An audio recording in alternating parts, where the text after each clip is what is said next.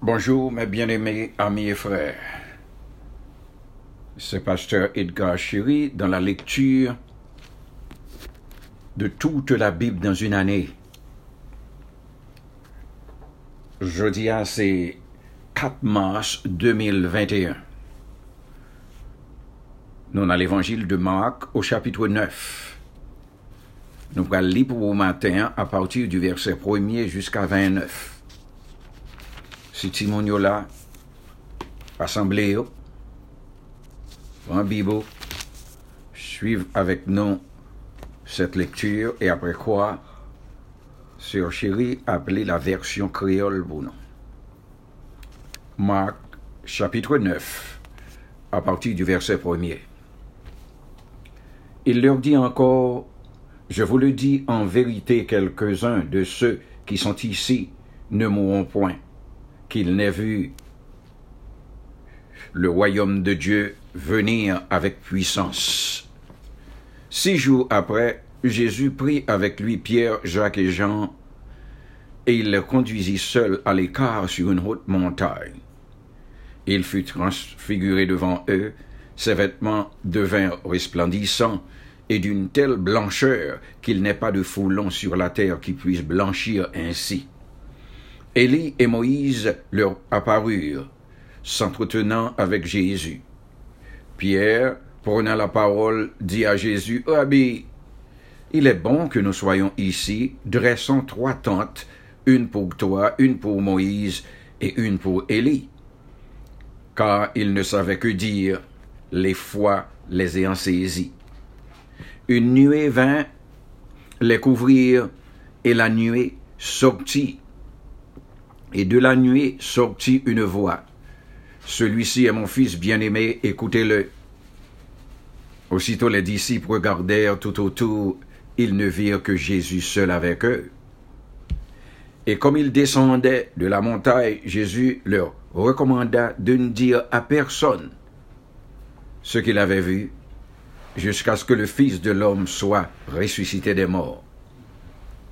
Ils retinrent cette parole se demandant entre eux ce qu'ils entendaient par ressusciter des morts. Explication du rôle d'Élie. Les disciples lui posèrent cette question, mais pourquoi les scribes disent-ils qu'il faut qu'Élie vienne premièrement? Il leur répondit, Élie viendra premièrement et rétablira toutes choses. Et pourquoi est-il écrit du Fils de l'homme qu'il doit souffrir beaucoup et être méprisé? Mais je le vous l'ai dit qu'Élie est venu et qu'ils l'ont traité comme ils ont voulu, selon qu'il est écrit de lui. Guérison d'un démoniaque.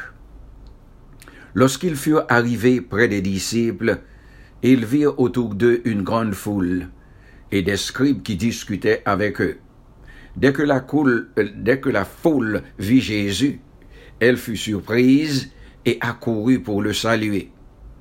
Il leur demanda, De quoi discutez-vous avec eux? Et un homme de la foule lui répondit, Maître, j'ai amené auprès de toi mon fils qui est possédé d'un esprit muet.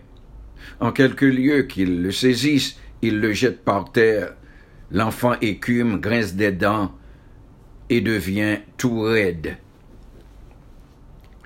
J'ai prié les disciples de chasser l'esprit, et ils n'ont pas pu. Race incrédule leur dit Jésus, jusqu'à quand serai-je avec vous? Jusqu'à quand vous supporterai-je? Amenez-le-moi. Et on le lui amena. Et aussitôt que l'enfant vit Jésus, l'esprit l'agita avec violence. Il tomba et se roula par terre en écumant. Jésus demanda au Père, Combien y a-t-il de temps que cela lui arrive? Depuis son enfance, répondit-il. Et souvent l'Esprit la jeta dans le feu et dans l'eau pour le faire périr. Mais si tu peux quelque chose, viens à notre secours, aie compassion de nous. Jésus lui dit, Si tu peux, tout est possible à celui qui croit. Aussitôt le père de l'enfant s'écria, Je crois, viens au secours de mon incrédulité. Jésus, voyant accourir la foule, menaça l'esprit impur et lui dit, l'esprit muet et sourd, je te l'ordonne, sors de cet enfant et n'y rentre plus. Et il sortit en poussant des cris et en l'agitant avec une grande violence. L'enfant devient comme mort, de sorte que plusieurs disaient qu'il était mort. Mais Jésus, l'ayant pris par, la main, le fit lever et il se tint debout. C'est là que s'arrête la lecture du chapitre 9 de l'évangile de Marc, du verset 1er jusqu'à 29. Passez une bonne journée, mes bien-aimés.